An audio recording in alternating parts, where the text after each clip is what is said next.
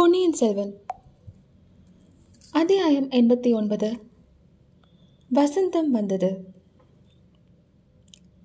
மதுராந்தக உத்தம சோழ தேவரன் முடிசூட்டு விழா நடந்து 1.5 மாதத்துக்கு மேல் ஆயிற்று. பின் பனிக்காலம் வழக்கத்தை விட விரைவாக விடைபெற்று கொண்டு சென்றது. தென்றல் எனும் தெய்வ ரதத்தில் ஏறிக்கொண்டு வசந்த காலம் வந்தது. பைங்கிளிகள் மாமரங்களின் குங்கும நிற தளிர்களுக்கு அருகில் தங்கள் பவழவர்ண மூக்குகளை வைத்து ஒத்திட்டு பார்த்தன. அரச மரங்களின் தங்க நிற தளிர்கள் இளம் காற்றில் அசைந்தாடி இசை பாடின. புன்னை மரங்களிலிருந்து முத்து போன்ற மொட்டுக்களை உதிர்த்து கொண்டு குயில்கள் கோலாகலமாக கூவின. இயற்கை தேவி உடல் சிலிர்த்தாள். பூமாதேவி குதூகலத்தினால் பொங்கி பூரித்தாள். இலைகள் உதிர்ந்து மொட்டையாக தோன்றிய மரங்களில் திடீரென்று மொட்டுக்கள் அரும்பி பூத்து வெடித்தன. மாதவி பந்தல்களும் மல்லிகை முல்லை புதர்களும் பூங்கொத்துக்களின் பாரம் தாங்க முடியாமல் தவித்தன. நதிகளில் பிரவாகம் குறைந்துவிட்டது. கரையோரமாக பளிங்கு போன்ற தெளிந்த நீர் சலசலவென்று ஓடிக்கொண்டிருந்தது. சோழ நாட்டு மக்கள் அகமும் முகமும் மலர்ந்து விளங்கினார்கள்.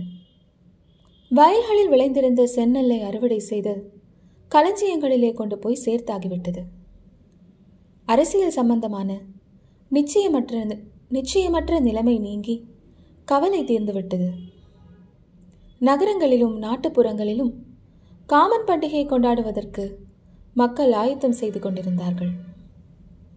ஆலயங்களில் வசந்த உற்சவம் நடத்துவதற்கும் ஏற்பாடுகள் நடைபெற்றன.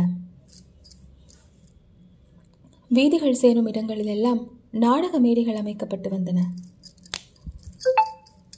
இந்த இனிய காட்சிகளை எல்லாம் பார்த்து கொண்டு வல்லவரையன் பழையாறை நகரை நோக்கி சென்று கொண்டிருந்தான். இந்த தடவை அவன் மறைந்தும் ஒளிந்தும் மாறுவேடம் பூண்டும் அந்த மாநகருக்குள் பிரவேசிக்கவில்லை. திறந்திருந்த பிரதான நகர் வாசல் வழியாக தங்கு தடையில்லாமல் புகுந்து இளைய பிராட்டி குந்தவை தேவியின் அரண்மனையை அடைந்தான். இளைய பிராட்டி குந்தவை, வானதி முதலிய தன் தோழிகள் பலர் புடைசூழ அரண்மனை வாசலுக்கு வந்து அவனுக்கு முகமன் கூறி வரவேற்றாள். நெடுந்தூரம் பிரயாணம் செய்து வந்த களைப்பு தீர்ந்த பிறகு தன்னை அரண்மனை உத்தியானவனத்தில் வந்து சந்தித்து பிரயாண விவரங்களை கூறும்படி சொல்லிவிட்டு சென்றாள். வந்தியத்தேவன் இலைப்பாறுவதற்கு அதிக நேரத்தை எடுத்துக்கொள்ளவில்லை. ஸ்நான பானங்களையும் அதிவிரைவில் முடித்துக்கொண்டு உத்தியானவனத்துக்கு சென்றான். அங்கே இளைய பிராட்டி அவன் வரவை எதிர்பார்த்து காத்திருந்தாள். ஒருவரையொருவர் சந்திப்பதில் யாருக்கு அதிக ஆர்வம் என்று சொல்ல முடியாமல் இருந்தது. ஒருவரிடம் ஒருவர் பல செய்திகளை கேட்டறிவதில் இருவருமே ஆவல் கொண்டிருந்தார்கள். ஆனால் அவர்களுடைய பரபரப்புக்கு அது மட்டும்தானா காரணம்? தங்கள் வருங்கால வாழ்க்கையை பற்றி நிச்சயித்துக் கொள்ள விரும்பியதும் காரணமாக இருக்கலாம், இல்லையா? அசைதன பொருள்களிடத்திலும் கிளர்ச்சியை உண்டாக்கிய இளவேனில் உணர்ச்சி நிறைந்த அவர்களுடைய உள்ளத்திலும் ஒரு பரபரப்பை உண்டாக்கி இருக்கலாம் அல்லவா? ஐயா, தாங்கள் சென்றிருந்த காரியத்தில் பூரண வெற்றி அடையவில்லை என்று அறிகிறேன். அது உண்மையா என்று கேட்டாள் இளைய பிராட்டி. உண்மைதான் தேவி. இதுவரையில் நான் ஏற்றுக்கொண்ட எந்த காரியத்தில் தான் பூரண வெற்றி அடைந்திருக்கிறேன் என்று வல்லவரையன் கூறி பெருமூச்சு விட்டான். அப்படி சொல்ல வேண்டாம். என் தம்பியை ஈழ நாட்டிலிருந்து கொண்டு வந்து சேர்த்திருக்கிறீர்களே, அந்த சமயம் அருள்மொழிவர்மன் வந்ததால் தானே இதுவரை சோழ நாடு தப்பி பிழைத்தது என்றாள் குந்தவை. அருள்மொழிவர்மருக்கு அனாவசியமான அபாயத்தை உண்டாக்கி அவரை கடும் குளிர்ச்சுரத்தோடு குற்றையராக கொண்டு வந்து சேர்த்தேன். அதுவும் பூங்குழலி மகாராணியின் உதவியினால்தான். சேந்தனமுதனிடமும் பூங்குழலியிடமும் என் நண்பரை ஒப்படைத்து நாகைப்பட்டினத்திற்கு அழைத்து போகும்படி சொன்னபோது அவர்கள் தஞ்சைபுரிக்கு வந்து இந்த சோழ சாம்ராஜ்யத்தில் சிங்காதனம் ஏறி மணிமகுடம் சூட்டிக்கொள்ளப் போகிறவர்கள் என்று கனவிலும் நான் கருதவில்லை. உத்தம சோழ சக்கரவர்த்தியின் உயிரை காப்பாற்றி கொடுத்தவரும் தாங்கள்தான். அதையும் நான் மறந்துவிடவில்லை, அவரும் மறந்துவிடவில்லை. பெரிய பழுவேட்டரையருக்கு பதிலாக தங்களை சோழ நாட்டின் தனாதிகாரியாக்கிவிட வேண்டும் என்றுதான் உத்தம சோழர் விரும்பினார். நல்ல வேளை இளவரசி, நான் தப்பி பிழைத்தேன். என்ன இப்படி சொல்கிறீர்கள்? இச்சோழ சாம்ராஜ்யத்தின் தனாதிகாரி பதவி சாமானியமானதா? முதன் மந்திரி பதவியை விட, மாதண்ட நாயகர் பதவியை விட பெரியதாயிற்றே. தனாதிகாரியின் தயவில்லாமல் சக்கரவர்த்தி கூட எந்த காரியமும் செய்ய முடியாதே. தேவி, பெரிய பழுவேட்டரையரின் பாதாள பொக்கிஷ நிலவரையில் ஒரு முறை நான் ஒளிந்திருக்க நேர்ந்தது. அப்பொழுது அங்கே கும்பல் கும்பலாக கொட்டியிருந்த பொற்காசுகளின் ஒளியில் ஒரு சிலந்தி பூச்சியின் வலையை பார்த்தேன். இறந்து போன மனிதனின் மண்டை எலும்பையும் பார்த்தேன். இனிமேல் அந்த பொக்கிஷ நிலவரை பக்கமே போகக்கூடாது என்று தீர்மானித்துக் கொண்டேன். இளைய பிராட்டி புன்னகை புரிந்து, தாங்கள் தனாதிகாரி ஆனாலும் பொக்கிஷ நிலவரைக்கு போக வேண்டிய அவசியம் இருக்காது. அந்த நிலவரையில் இருந்த பொருள்களை எல்லாம் செலவு செய்து பெரியதொரு கடல் படையை உருவாக்க, கப்பல்கள் கட்ட அருள்மொழி தீர்மானித்து விட்டான். புதிய சக்கரவர்த்தியின் அனுமதியும் பெற்றுவிட்டான் என்றாள். புதிய சக்கரவர்த்தியும் அவருடைய பட்ட மகிழ்ச்சியும் அருள்மொழிவர்மருடன் கோடிக்கரைக்கு சென்றிருப்பதாக தஞ்சையில் அறிந்தேன். ஆம், அவர்கள் போகும்போது தங்களையும் உடனழைத்து போக முடியவில்லையே என்று மிக்க வருத்தப்பட்டு கொண்டு போனார்கள். நான் அதை பற்றி வருத்தப்படவில்லை இளவரசி. இப்போது கூட கோடிக்கரைக்கு போய் அவர்களுடன் சேர்ந்து கொள்வேன். அருள்மொழிவர்மர் நான் இல்லாத சமயம் பார்த்து கொடும்பாலூர் இளவரசியை கல்யாணம் செய்து கொண்டதை பற்றித்தான் வருந்துகிறேன். ஏன் ஐயா, தங்கள் நண்பர் என் தோழியை மணந்து கொண்டது தங்களுக்கு பிடிக்கவில்லையா? தெய்வமே, அம்மாதிரி நான் சொல்லவே இல்லை. நான் அந்த திருமணத்திற்கு இல்லாமல் போனதை பற்றித்தான் வருத்தப்படுகிறேன். வானதியை மணந்து கொள்ள கொடுத்து வைத்தது அருள்மொழிவர்மரின் பூர்வ ஜென்ம பாக்கியம். தங்கள் தோழி வானதியும் பாக்கியசாலிதான். ஆனால் எதற்காக அவ்வளவு அவசரப்பட்டார்கள்? அவர்கள் அவசரப்படவில்லை, நான் தான் அவசரப்பட்டேன். என் தந்தையும் தாயும் காஞ்சிக்கு புறப்பட்டு போக விரும்பினார்கள். அவர்கள் புறப்படுவதற்குள் திருமணம் நடந்துவிட வேண்டும் என்று சொன்னேன். இதனால் கொடும்பாளர் பெரிய வேளாரின் மனமும் நிம்மதியடைந்தது. மகுடாபிஷேக தினத்தில் திடீரென்று தங்கள் நண்பர் உத்தம சோழரின் தலையில் சோழ நாட்டு கிரீடத்தை வைத்தது பெரிய வேளாருக்கு பெரும் அதிர்ச்சியை உண்டு பண்ணியிருந்தது. ஆம் இளவரசி, இன்னும் பலரும் அப்போது அதிர்ச்சி அடைந்திருப்பார்கள். எங்கள் எல்லோருக்குமே அது வியப்பாகத்தான் இருந்தது. நண்பர்கள் இருவரும் அந்த செய்தியை மிக மிக ரகசியமாக வைத்திருந்தீர்கள். தேவி, தங்களிடம் மட்டுமாவது இளவரசர் சொல்லியிருப்பார் என்றுதான் நான் நினைத்தேன். சில மாதங்களுக்கு முன்பாக இருந்தால் சொல்லித்தான் இருப்பான். என்னிடம் கேட்காமல் அருள்மொழி எந்த காரியமும் செய்தது கிடையாது. இப்போது ஏன் மாறிவிட்டார்? சகவாச தோஷம்தான். தங்களுடன் சேர்ந்த பிறகுதான் என் அருமை தம்பி இப்படி மாறிவிட்டான். உள்ளும் புறமும் ஒன்றாக இருந்தவன் கபட நாடகத்திலும் தந்திர மந்திரத்திலும் தேர்ந்து விட்டான். தேவி, என் பெயரில் வீண்பழி சுமத்த வேண்டாம். உத்தம சோழருக்கு முடிசூட்டிய கபட நாடகத்திற்கு தங்கள் தம்பிதான் முழுவதும் பொறுப்பாளி. இப்படி எல்லோரையும் ஏமாற்றலாமா என்று நான் விவாதித்து கூட பார்த்தேன். ராமபிரான் அயோத்தி ஜனங்களை ஏமாற்றிவிட்டு இரவுக்கிரவே காட்டுக்கு சென்றதை அருள்மொழி உதாரணமாக எடுத்து காட்டினார். தங்களிடமாவது சொல்ல வேண்டாமா என்று கேட்டேன். தம் வாழ்க்கையில் ஒரு முறையாவது தங்களிடம் யோசனை கேட்காமல் ஒரு காரியத்தை செய்து தங்களிடம் பிற்பாடு பாராட்டு வாங்கப் போவதாக சொன்னார். தேவி, இளவரசர் செய்தது உங்கள் மனதிற்கு உகந்த காரியம்தானே? இதைவிட எனக்கு உகந்த காரியத்தை இனி யாருமே செய்ய முடியாது.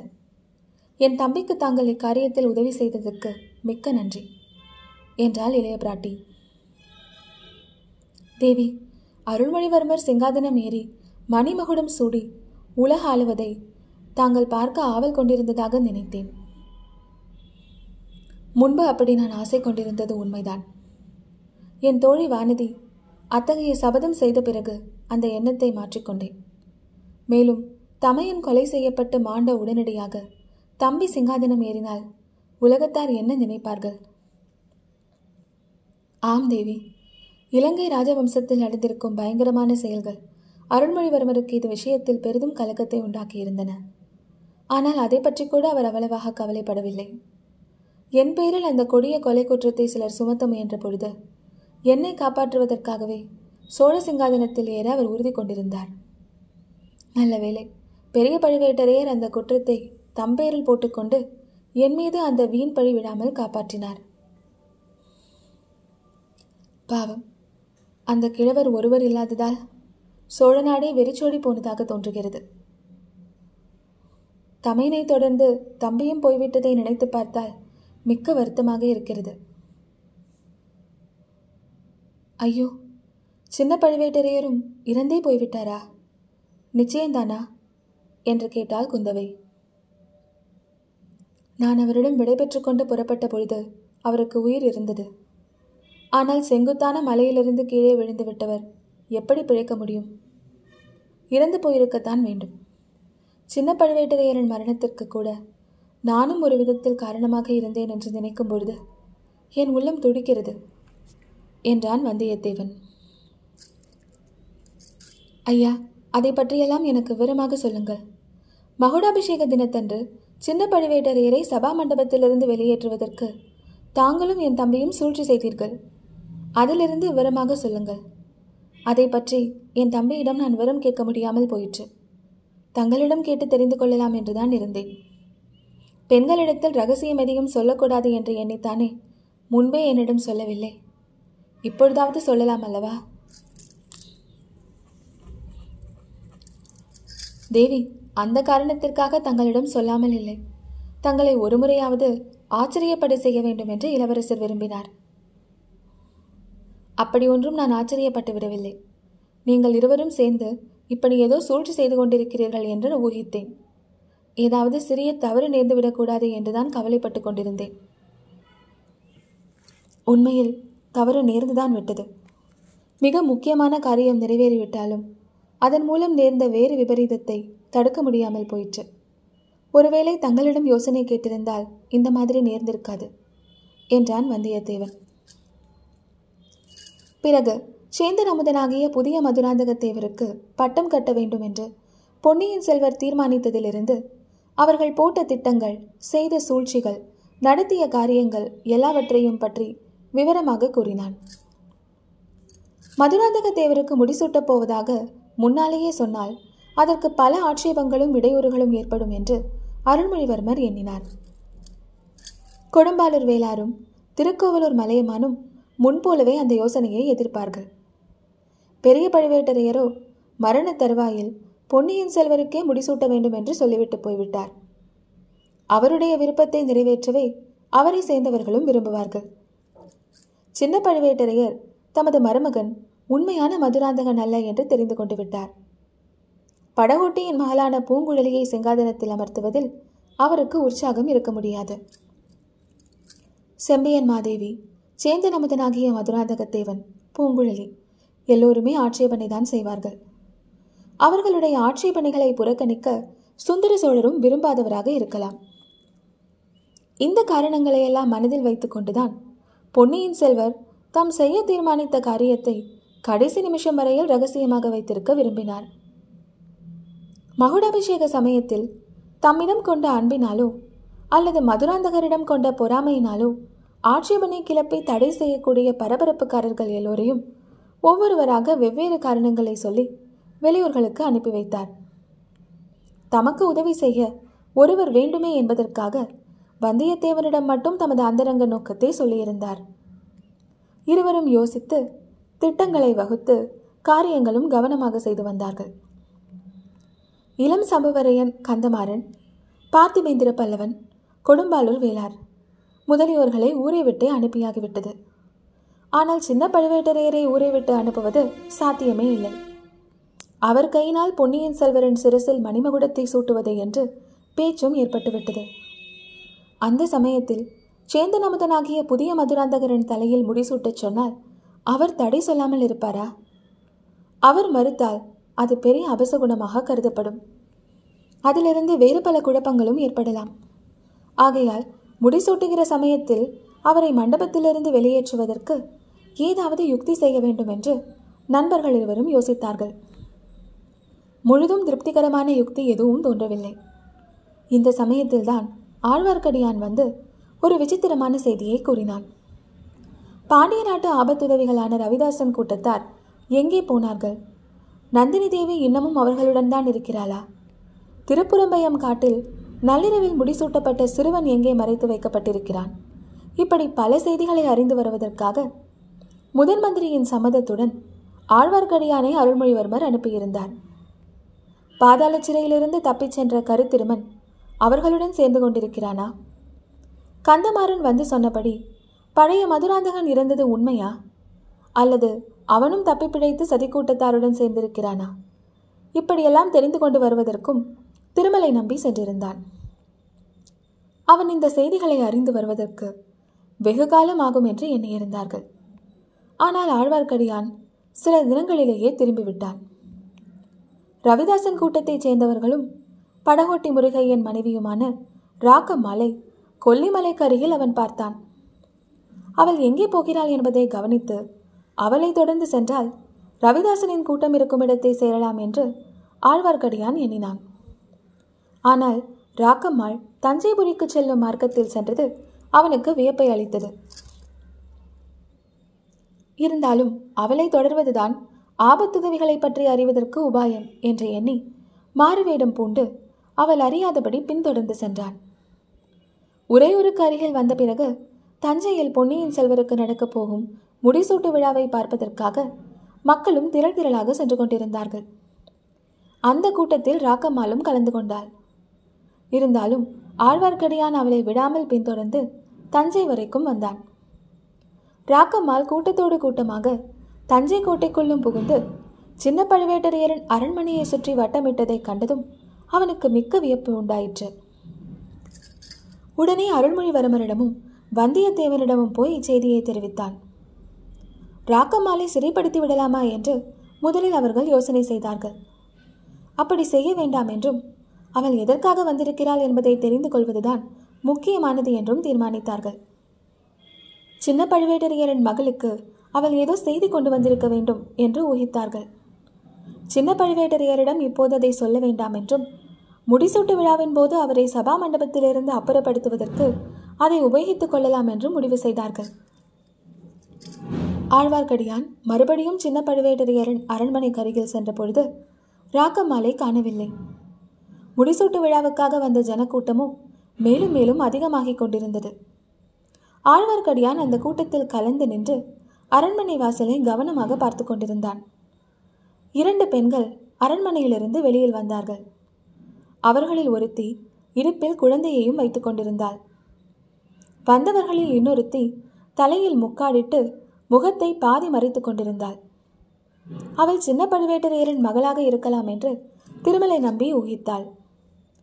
அவர்களை தடுத்து நிறுத்துவதா அல்லது எங்கே போகிறார்கள் என்று பார்ப்பதா? இதை அவனால் நிச்சயிக்க முடியவில்லை. இதற்குள் அவர்களோ ஜனக்கூட்டத்தில் புகுந்து மறைந்து விட்டார்கள். கோட்டை வாசலை நோக்கித்தான் அவர்கள் போயிருக்க வேண்டும் என்று ஊகித்துக்கொண்டு ஆழ்வார்க்கடியான் அங்கே சென்றான். கோட்டை வாசலுக்கு அப்பால் சிறிது தூரத்தில் வைத்திருந்த பல்லக்கில் அவர்கள் ஏறுவதையும் குதிரை வீரர்கள் புடைசூழப் போவதையும் பார்த்துவிட்டான். இனி சின்ன பழுவேட்டரையரிடம் இந்த செய்தியை சொல்லாமல் தாமதிக்க கூடாது என்று சபா மண்டபத்திற்கு வந்தான். அந்த சமயத்தில் பொன்னியின் செல்வர் தமிழ் புலவரை பார்த்து பேசும் சமயமாக இருந்தது. சின்ன பழுவேட்டரையரிடம் ஆழ்வார்க்கடியான் செய்தியை சொன்னதும் அவர் உடனே அவனுடன் கிளம்பிவிட்டார். தமது அரண்மனைக்கு சென்று மகளை தேடினார். மகள் இல்லை என்று அறிந்து திடுக்கிட்டார். ஆழ்வார்க்கடியான் கூறிய செய்தி உண்மையாகவே இருக்க வேண்டும் என்று தீர்மானித்தார். திரும்பி அவர் சபா மண்டபம் வருவதற்குள் மதுராந்தக உத்தமச்சோழ சக்கரவர்த்தி வாழ்க என்று கோஷங்கள் கிளம்பின. சபா மண்டபத்தில் நடந்ததை அறிந்த பிறகு இனி அங்கு தமக்கு வேலை இல்லை என்பதை உணர்ந்து கொண்டார். சில அந்தரங்கமான ஆட்களை தம்முடன் அழைத்து கொண்டு ஓடிப்போன மகளை தேடி புறப்பட்டார். தம்முடைய புதல்வி சோழகுலத்தின் பரம்பரை பகைவர்களான பாண்டிய குலத்து ஆபத்துதவிகளுடன் சேர்வதா என்று எண்ணிய பொழுது அவருடைய நெஞ்சம் கொதித்தது. அதை காட்டிலும் அத்தகைய மகளை தம் கையினாலேயே கொன்று விடுவது மேலென்று எண்ணி விரைந்து சென்றார். அன்றிரவு உத்தம சோழ சக்கரவர்த்தியின் பட்டாபிஷேக ஊர்வல வைபவங்கள் கோலாகலமாக நடந்து முடிந்தன. அதன் பிறகு ஆழ்வார்க்கடியான் நம்பி அருள்மொழிவரிடம் அன்று மத்தியானம் நடந்த விவரங்களை கூறினான். அருள்மொழிவர்மர் வந்தியத்தேவனோடு கலந்து யோசித்தார். ரவிதாசன் கூட்டத்தார் தந்திர மந்திரங்களில் எவ்வளவோ கைதேர்ந்தவர்கள் என்பது அவர்கள் மூவருக்கும் தெரிந்திருந்தது. முன்கோபக்காரரான சின்ன பழுவேட்டரையரால் அவர்களுடைய தந்திரத்தை வெல்ல முடியாது என்றும் அவர்களிடம் சிக்கிக்கொண்டு ஆபத்திற்குள்ளாகி விடுவார் என்றும் எண்ணினார்கள். தமது அருமை மகளையே கொல்வது போன்ற விபரீதமான காரியத்தை செய்யக்கூடியவர் என்றும் நினைத்தார்கள். ஆகையால் சின்ன பழுவேட்டரையரை காப்பாற்றி அழைத்து வருவதற்கும் பாண்டிய நாட்டு ரவிதாசன் கூட்டத்தார் எங்கே இருக்கிறார்கள், என்ன திட்டமிட்டிருக்கிறார்கள் என்பதை அறிந்து வருவதற்கும் வந்தியத்தேவனும் ஆழ்வார்க்கடியானும் புறப்பட்டு போவது நலம் என்ற முடிவுக்கு வந்தார்கள். இவ்வாறு சின்ன பழுவேட்டரையர் தமது மகளையும் அவளை தம்மை அறியாமல் அழைத்து சென்ற சதிகாரர்களையும் பின்தொடர்ந்து போக, அவர் சென்ற வழியை ஆங்காங்கு விசாரித்து கொண்டு வந்தியத்தேவனும் ஆழ்வார்க்கடியானும் சென்றார்கள். சின்ன பழுவேட்டரையர் குறுக்கும் நெடுக்குமாக அங்குமிங்கும் அலைந்துவிட்டு சென்றிருக்க வேண்டும் என்றும் பின்னால் சென்ற இருவரும் கண்டார்கள்.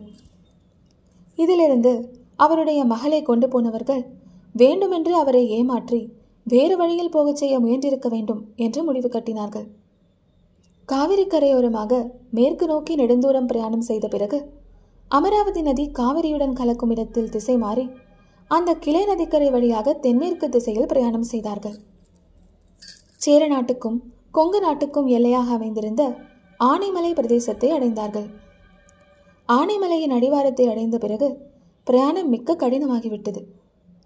அந்த வனப்பிரதேசத்தில் மரங்கள் மிக அடர்த்தியாகவும் செழிப்பாகவும் அலர்ந்திருந்தன. வனவிலங்குகளின் பயங்கர உருமல் நாலா திசைகளிலும் கேட்டது. குதிரைகளை செலுத்தி கொண்டு போவது மிகவும் சிரமமாக இருந்தது. குதிரைகளை விட்டுவிட்டு கால்நடையாக போனால் காட்டு மிருகங்களுக்கு அவை இரையாகிவிடும் என்ற பயமும் இருந்தது. கடைசியில் நண்பர்கள் இருவரும் மேலே குதிரையை செலுத்தி போக இயலாத மிக மிக அடர்ந்த காட்டு பிரதேசத்தை அடைந்தார்கள். சமீபத்தில் எங்கேயோ வேறு ஒரு குதிரை கனைக்கும் சத்தம் கேட்டது.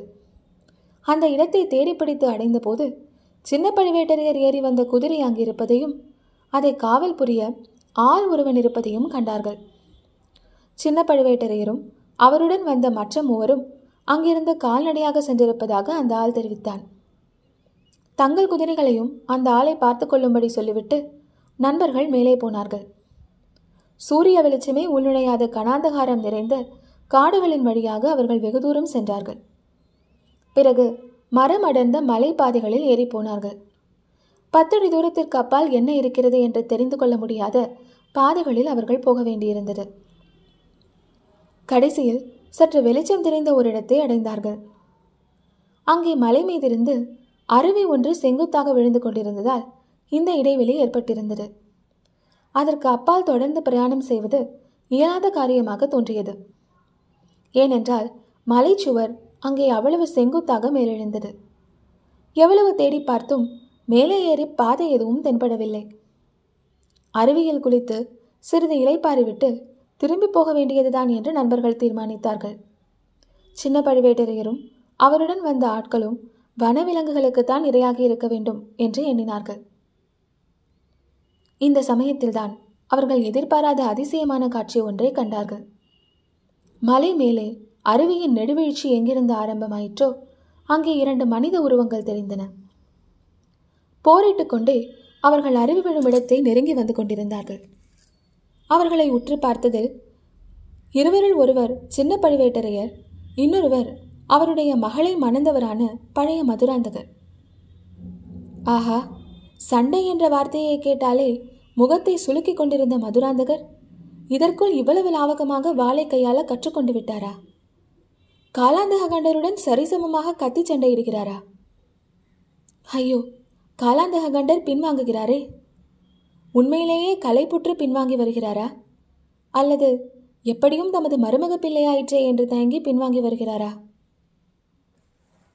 எப்படியிருந்தாலும் அபாயகரமான அருவி விழும் முனையை நெருங்கிவிட்டாரே. ஐயோ, அங்கே செங்குத்தான அருவி பள்ளம் இருப்பது அவருக்கு தெரியாதா? வந்தியத்தேவனும் ஆழ்வார்க்கடியானும் பெரும் கூச்சல் போட்டு அவருக்கு எச்சரிக்கை செய்ய முயன்றார்கள். இந்த இரண்டு மனிதர்களுடைய குரல் அருவி விழும் சோ என்ற சத்தத்தை அடக்கி கொண்டு மேலே எழக்கூடுமா என்ன? ஆகவே அவர்கள் கண் முன்னாலேயே அந்த கோர சம்பவம் நிகழ அவர்கள் அதை பார்த்து கொண்டு சும்மா இருக்க வேண்டியதாயிற்று. எதிரியாகிய மருமகனை பார்த்து போரிட்டு கொண்டு சிறிது சிறிதாக பின்வாங்கி வந்த சின்ன பழுவேட்டரையர் கால்கள் நழுவி அருவி பள்ளத்தில் விழுந்துவிட்டார். அவருடன் போரிட்டு கொண்டு வந்த பழைய மதுராந்தகன் பாறை முனையில் வந்து எட்டி பார்த்துவிட்டு மறுகணம் மறைந்து விட்டான். சின்ன பழுவேட்டரையர் கால் நழுவிய இடத்திலிருந்து கீழே இருந்த பள்ளம் சுமார் 3/4 தென்னைமர உயரம் இருக்கும். இவ்வளவு உயரத்திலிருந்து விழுந்தவர் உயிர் பிழைப்பாரா? இருந்தாலும் அந்த மகாவீரருடைய உடலையாவது பார்க்கலாம் என்று எண்ணி நண்பர்கள் இருவரும் அருவி பள்ளத்தின் அருகில் ஓடினார்கள். சின்ன பழுவேட்டரையரின் உடலை காணவில்லை. அருவி விழுந்து விழுந்து அங்கே பெரும் பள்ளமாகி தண்ணீர் ததும்பி சுற்றிலும் இந்த பாறைகளில் மோதிக்கொண்டிருந்தது. சின்ன பழுவேட்டரையருடைய உடல் அந்த ஆழமான அருவி குளத்தில் மூழ்கி இருக்க வேண்டும் என்று ஊகித்தார்கள். ஒரு விதத்தில் கூட இது நல்லதுதான். கரையில் பாறைகளின் மீது விழுந்திருந்தால் அந்த மகாவீரரின் உடல் சின்ன பின்னமாக போயிருக்கும். ஆழமான குளத்திலே விழுந்ததால் அந்த கதியிலிருந்து தப்பிவிட்டார். விரைவில் அவருடைய உடலை அருவி நீர்ச்சுழல் வெளியில் கொண்டு வந்து தள்ளும் என்று எதிர்பார்த்து கொண்டிருந்தார்கள். அவர்கள் எதிர்பார்த்தது வீண் போகவில்லை. கொஞ்ச நேரத்திற்கெல்லாம் சின்ன பழுவேட்டரையர் வெளியில் வந்தார். நண்பர்கள் இருவரும் விரைந்து குளத்தில் குதித்து அவரை கரையில் கொண்டு வந்து சேர்த்தார்கள். முதலில் உயிரில்லாத உடல் என்றுதான் எண்ணினார்கள். இருந்தாலும் ஒருவேளை உயிர் இருக்காதா என்ற லேசான நம்பிக்கையும் அவர்கள் உள்ளத்தில் இருந்தது. அதனால் தண்ணீரில் மூழ்கியவரை உயிர்ப்பிப்பதற்கு வேண்டிய சிகிச்சைகளை செய்தார்கள். வெகு நேரத்திற்கு பிறகு சின்ன பழுவேட்டரையர் கண் விழித்து பார்த்தார். அவரால் அதிகம் பேச முடியவில்லை. இருந்தாலும் சொல்ல வேண்டியதை சில வார்த்தைகளில் சொல்லிவிட்டார். மிக பிரயாசையின் பேரில் காலாந்தக கண்டர் அந்த மலை உச்சியை அடைந்தார். அங்கே ஏறக்குறைய 100 பேருக்கு நடுவில் அவருடைய மகள் இருந்தாள். ரவிதாசன் காலாந்தக கண்டரை தங்களுடன் சேர்ந்து கொள்ளும்படி அழைத்தான். அவருடைய மருமகனே பாண்டிய நாட்டுக்குரியவன் என்றும் அவனுக்கு பட்டம் கட்டப்போவதாகவும் சேரமன்னனும் இலங்கை அரசன் மகிந்தனும் புதிய பாண்டியனுக்கு உதவி செய்ய முன்வந்திருப்பதாகவும் கூறினான். அவர்களின் உத்தேசங்களை அறிவதற்காக முதலில் சின்ன பழுவேட்டரையர் அவர்கள் கூறுவதையெல்லாம் கேட்டுக்கொண்டிருந்தார். பிறகு அவர்கள் மீது சதிகாரர்கள் என்று குற்றம் சுமத்தி தன் குமாரியை மட்டும் தம்முடன் அனுப்பிவிடும்படி கேட்டார். உம்முடைய மகள் உம்முடன் வந்தால் தாராளமாக அழைத்து போகலாம் என்றான் ரவிதாசன். சின்ன பழுவேட்டரையர் மகளுடைய முகத்தை பார்த்தார். அவள் தன் கணவனுடைய கதி எனக்கும் ஆகட்டும் என்று கூறி அவருடன் வர மறுத்துவிட்டாள். உன்னை இவர்களுடன் விட்டு போவதை விட என் கையினாலேயே கொண்டு விடுகிறேன் என்று கூறி காலாந்தக கண்டர் வாளை ஓங்கினார். அதுவரை மறைவாக இருந்த மதுராந்தகன் அந்த சமயத்தில் திடீரென்று தோன்றி, என் மனைவியை கொள்வதற்கு நீ யார் என்று கூறி வாட்போரை தொடங்கினான். இதனால் காலாந்தக கண்டருக்கு சிறிது திகைப்பு உண்டாயிற்று. தம் மருமகனை தம் கையினாலேயே கொன்று தம் குமாரியை கைம்பெண்ணாக்குவது நியாயமா என்ற ஐயம் அவர் மனதில் உதித்துவிட்டது. இப்படி மனதில் ஏற்பட்ட குழப்பத்தினால் தீவிரமாக போர் செய்ய முடியவில்லை. யோசித்துக்கொண்டே பின்வாங்கிவிட்டார். பின்னால் அருவி பள்ளம் இருப்பது தெரியாமல் அதில் விழுந்தும் விட்டார். இதையெல்லாம் தட்டு தடுமாறி சொல்லி முடித்துவிட்டு, நான் இனி உயிர் பிழைக்கப் போவதில்லை, என் முடிவு நெருங்கிவிட்டது, என்னை இங்கேயே விட்டுவிட்டு நீங்கள் விரைந்து செல்லுங்கள், சேர நாட்டின் மீதும் ஈழ நாட்டின் மீதும் உடனே சோழ சைனியம் படையெடுத்து செல்லட்டும், பொன்னியின் செல்வரை மதுரைக்கு அழைத்துச் சென்று சோழ பாண்டியன் என்ற அபிஷேக பெயரை சூட்டி பட்டம் கட்டுங்கள், இந்த 3 காரியங்களையும் உடனே செய்யாவிட்டால் சோழ சாம்ராஜ்யத்திற்கு பேரபாயம் உண்டாவது நிச்சயம், மறுபடியும் பழையபடி பாண்டிய ராஜ்யம் தனியாக பிரிந்து போய்விடும், உடனே விரைந்து செல்லுங்கள் என்று காலாந்தக கண்டர் கூறினார். அவரை இந்த நிலையில் அனாதையாக விட்டுவிட்டு போக நண்பர்களுக்கு மனம் வரவில்லை. அதனால் இருவரில் ஒருவர் அவரை பார்த்து கொள்வது என்றும் இன்னொருவர் தஞ்சைக்கு போவது என்றும் தீர்மானித்தார்கள். இருவரில் வேகமாக குதிரை விடக்கூடியவன் வந்தியத்தேவனே. அதனால் அவனே புறப்பட வேண்டியதாயிற்று.